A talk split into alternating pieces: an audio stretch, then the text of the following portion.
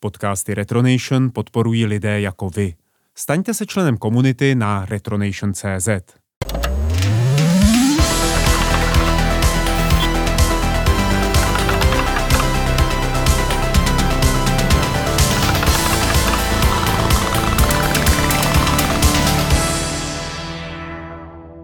Čau a vítejte u dalšího dílu podcastu Retronoty. Já jsem Jarda Konáš a protože tohle je první podcast v roce 2022, rozhodl jsem se odpálit to něčím netradičním. Vyprávění o vývoji žánrů nebo v životě skladatelů posuneme stranou a podíváme se na jednu specifickou věc. Řeč bude o hudebních hvězdách, které si odskočily z velkých pódií ke skládání herního soundtracku a zase se vrátili k původní profesi. Tak se pojďme rozehrát na úvod.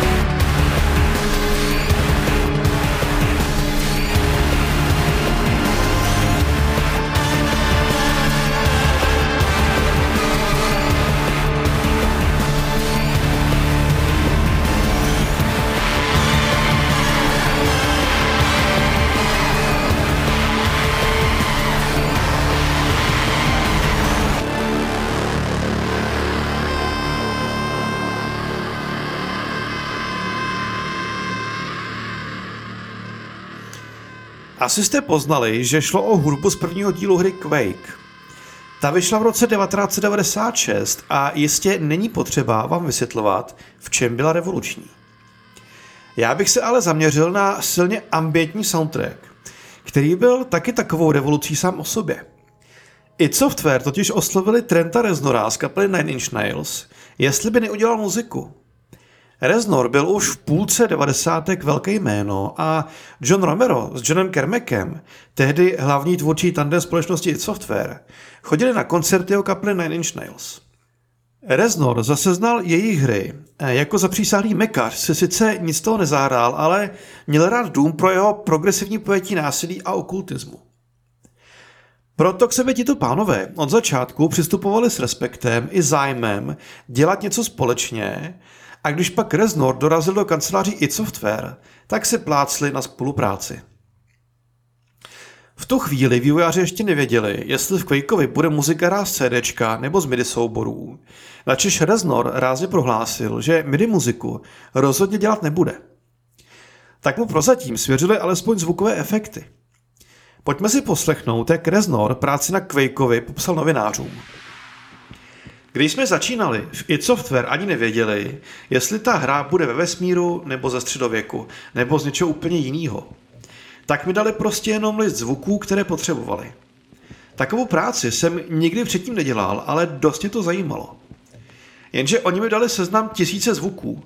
Pohyb v brnění po kameni, pohyb v brnění na dřevě, zvuk rozstřelený hlavy. Tak jsem zavolal pár známým v Hollywoodu, co se tímhle zabývají a ti mi řekli – Vem hlávku salátu a hoď na zem tak, aby se rozsekla o položený nůž. S hudbou to nakonec bylo tak, že mi zavolali z Itsoftu několik týdnů před koncem a říkali, hele, tak nakonec ta muzika bude hrát CDčka, mohl bys pro nás něco složit? A já jen řekl, to se děláte prdel, ne? Kolik toho potřebujete? A oni řekli, co nejvíc toho můžeš udělat. Reznor byl sice hvězda, ale při práci na Quakeovi zkrátka plně přičichl k občas chaotické, občas experimentální práci na 90 hrách. Tehdy zkrátka byla taková doba a dnešní soundtracky vznikají úplně jinak, což si za chvíli ukážeme. Nejdřív se ale pojďme na to ještě jednu, tentokrát silně ambientní ukázku z prvního Quakea.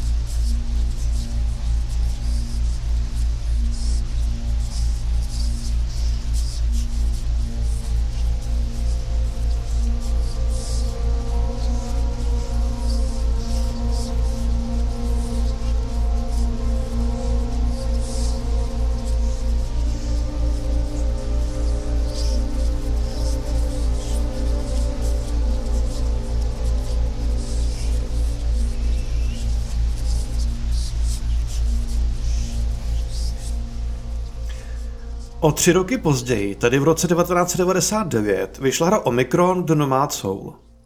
Díky zapojení Davida Bowieho má dnes kultovní postavení, ačkoliv svého času žebříčky prodejnosti rozhodně nebořila. U té hry došlo k zajímavému paradoxu. Ačkoliv Bowie se studiem Quantic Dream úzce spolupracoval a pro hru složil okolo jedné hodiny původní hudby, nakonec se rozhodl několik skladeb nahrát znovu při práci na své studiovce Hours. Ta vyšla jen o několik týdnů dřív než hra Omicron Nomad Soul, čímž té hře vzal Bowie trochu vítr z plachet. Všichni vzdychali nad hudbou z Hours a Omicron byl prostě až ten druhý. Což nic nemění na tom, že ve hře zní skladby ve verzích, v jakých jinde nevyšly. Třeba New Angels of Promise, kterou teď pustím.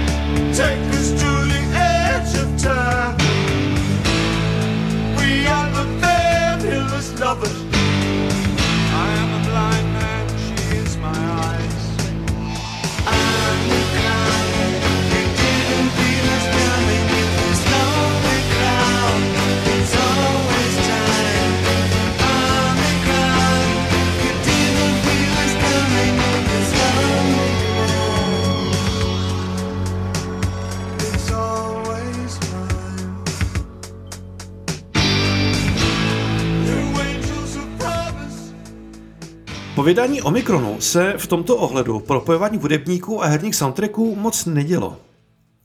Samozřejmě v rámci původní tvorby licencování slavných skladeb a singlů do her probíhalo jak na běžícím pásu a dalo by se říct, že celá první dekáda nového tisíciletí byla dobou, kdy každé druhé studio chtělo mít licencovanou muziku. Vévodili tomu samozřejmě Rockstar Games z Grand Theft Auto, ale ta samá firma přišla v roce 2010 s fantastickým zapojením hudebníka přímo do soundtracku. Řeči o Jose Gonzálesovi, který pro první Red Dead Redemption složil skladbu Far Away. Pokud jste hru hráli, asi by dáte za pravdu, že ten moment, kdy se tahle ta skladba ve hře rozezněla, patří mezi nejsilnější okamžiky ve hrách vůbec. Pojďme si dát ukázku.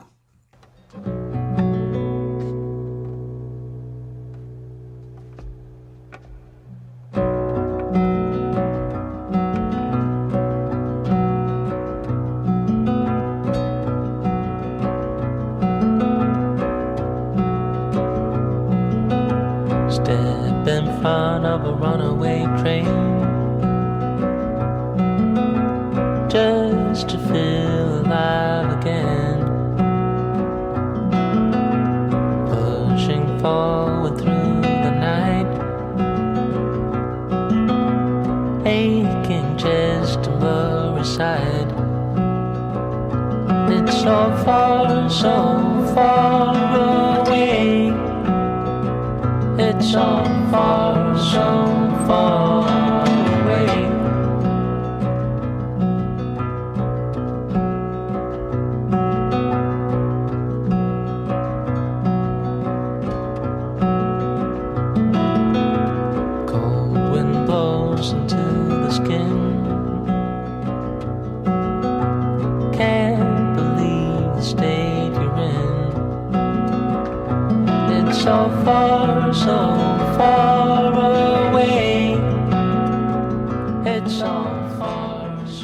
V roce 2014 došlo zatím k největšímu zářezu v historii propojení herní hudby a globálních hudebních hvězd.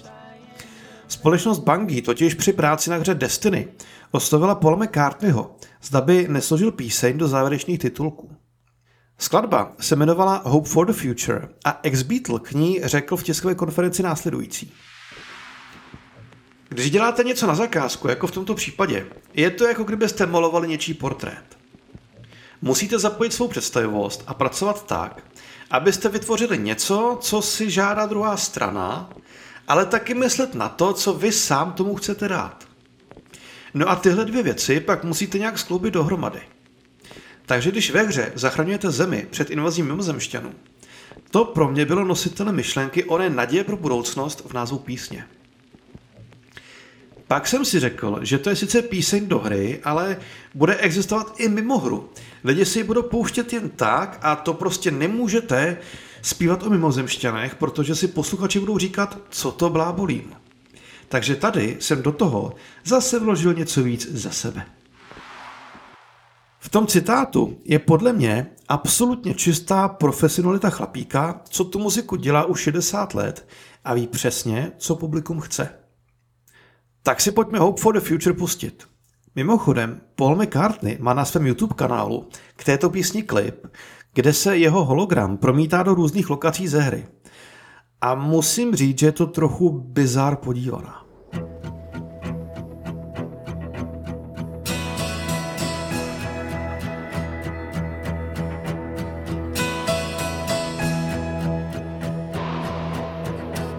Some hope for the future. Wait for the call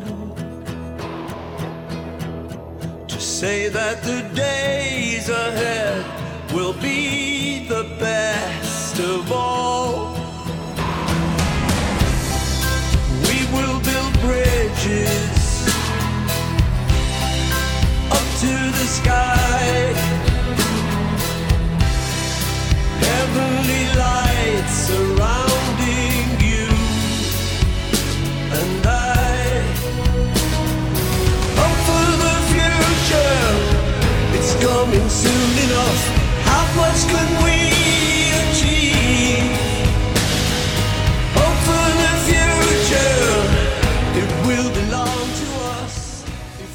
Ve stejném roce se společnost Riot Games spojila s kapelou Imagine Dragons, aby pánové složili skladbu pro světový šampionát League of Legends, která zároveň bude jakousi oslavou a hymnou všech hráčů LoLka. Imagine Dragons jsou mistři stadionového patosu, což je přesně to, co po nich v Riotu chtěli. A Riot Games pak ze skladby udělali oficiální hymnu LoLkového YouTube kanálu. Imagine Dragons to měli mnohem víc na salámu a protože jim na skladbu zůstala práva, prodali později Single Warriors i do wrestlingu, ženskému světovému šampionátu FIFA a do několika hollywoodských soundtracků a trailerů. Docela mě zajímalo, co si v Riotu, který kapel musel zaplatit nemalé peníze, říkali, když tu písničku slyšeli pak třeba z traileru na Wonder Woman. No nic, pojďme si Warriors pustit. As a child, you would wait and watch from far away. But you always knew that you'd be the one to work while they all play. And you, you'd lay awake at night and scheme of all the things that you would change, but it was just a dream.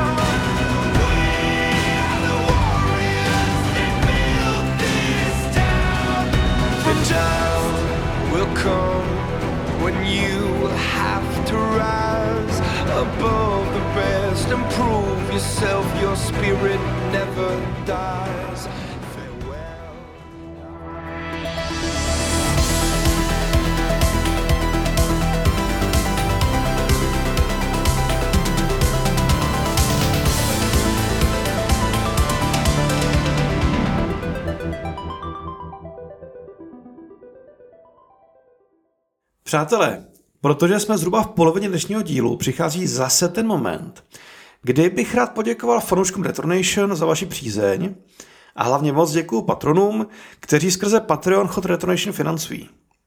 Bez vás bychom tohleto nemohli dělat a rozhodně by bez vás neběžely retronoty. Takže ještě jednou fakt moc děkuju. Pro všechny, kteří patronství zvažují, navštivte stránku patron.com lomeno retronation.cz nebo běžte na retronation.cz a nebo klikněte na odkaz tady u podcastu. A teďka už zpátky k tématu propojení slavných muzikantů a slavných her. Samostatnou kapitolou v propojování hudebních celebrit a herních soundtracků je společnost Square Enix. Už do Final Fantasy 13 z roku 2009 zakomponovala písničku od Leony Lewis, ale protože šlo o licencovanou skladbu z její desky, můžeme ji v klidu přeskočit. V roce 2018 ale Square Enix vydali hru Final Fantasy Exvius, mobilní hru, pro kterou složila a naspívala písničku Katy Perry. Ta se objevila pak přímo ve hře jako hratelná postava a zpěvačka se navíc sama zapojila do propagační kampaně, když z písní vystoupila na kalifornské Long Beach. Šlo o předváděcí akci hry, kterou pořadatelé pojali jako setkání fanoušků Final Fantasy. Katy Perry se tam kromě vystoupení ochotně fotila s návštěvníky a na pódiu s ní proběhl rozhovor, kdy se stal krásný trapas. Když se jí moderátor zeptal, jaké to je stát se videoherní postavou, odpověděla, že je super být převedená do 8 bitu. Final Fantasy Exvius je sice mobilní hra, ale do 8 bitů má daleko. No, nic. Pojďme si tu její písničku jménem Immortal Flame pustit.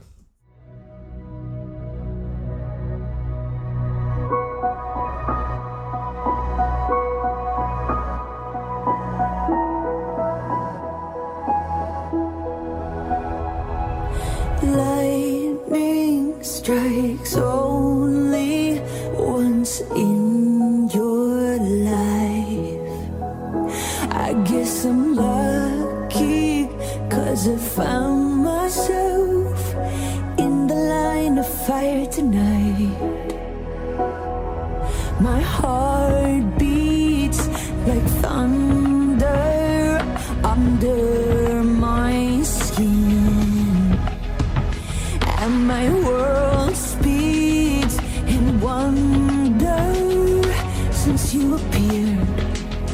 Now we are here.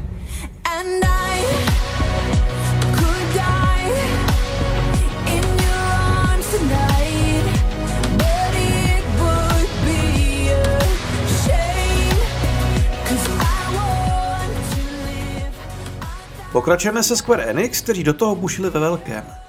Při práci na Final Fantasy 15 oslovili populární zpěvačku Florence Welsh, kterou možná budete znát spíš z kapely Florence and the Machine. Ta pro hru připravila hned tři skladby, všechny jsou společně se Smithsovým orchestrem a výsledek dopadl tak dobře, že se její cover slavné písně Stand By Me rozhodli ve Square Enix rovnou použít v rámci proma jako hlavní hudební motiv launchové kampaně.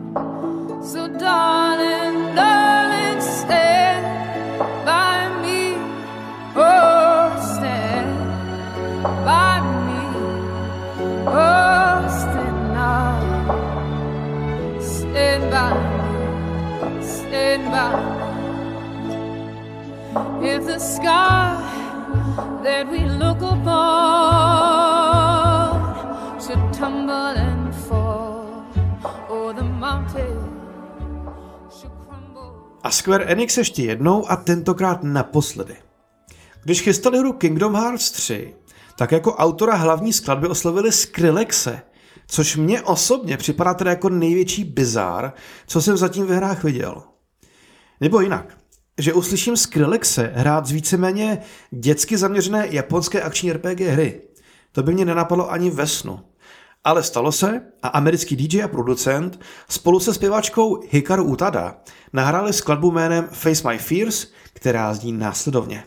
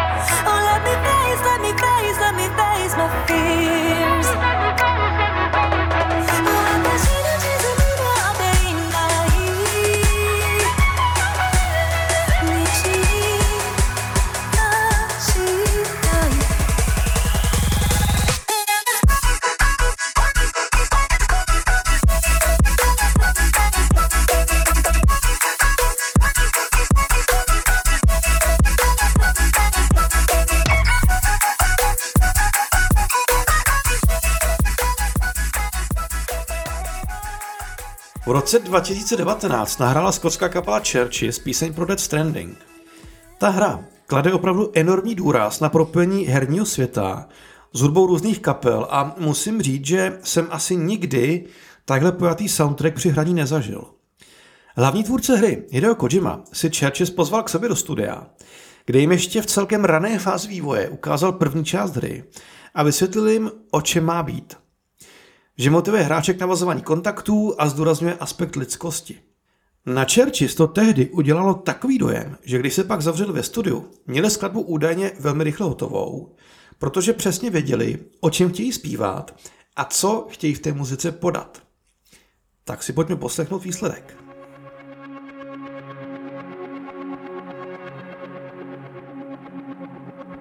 Let's make a toast to the damned. Waiting for tomorrow when we're played out by the band. Drowning out our sorrows, what will become of us now at the end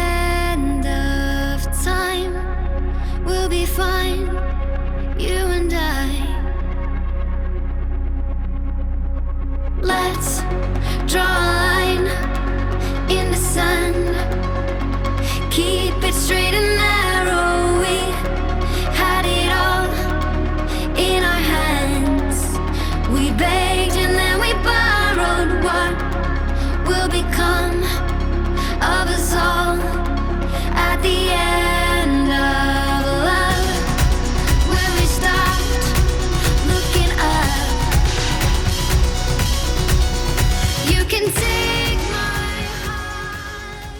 Dead Stranding nicméně nebyla první hrou, na které Churchy zpracovali.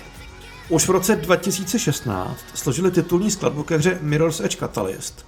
A když si tehdy kapelu pozvali na rozhovor do BBC, řekl jeden ze členů Martin Doherty podle mě důležitou věc.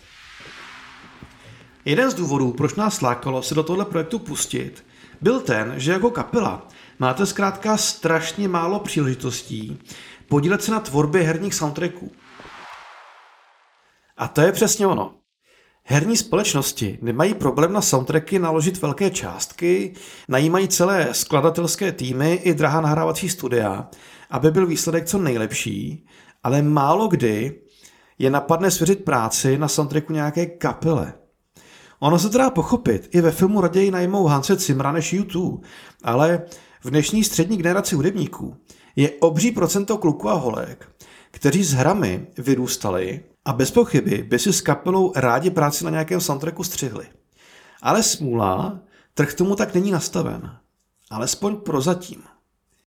A jak jsme dneska slyšeli, první vlaštovky už se ale objevily a je možné, že za 10 let bude situace trochu jiná. Uvidíme. Tak si pojďme ještě ty Churches pro Mirror's Edge Catalyst pustit.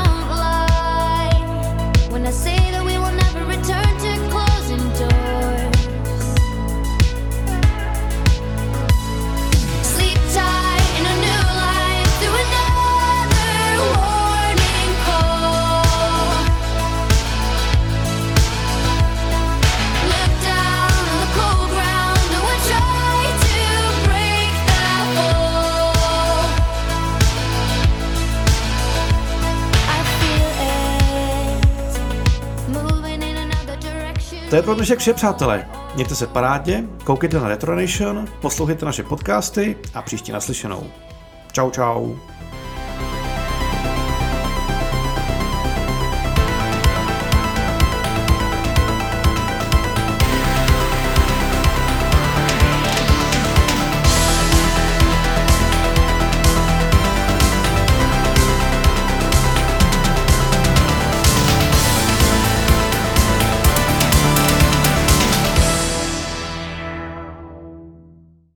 Nahrávání podcastu Retronation a tvorbu dalšího obsahu můžete podpořit na retronation.cz.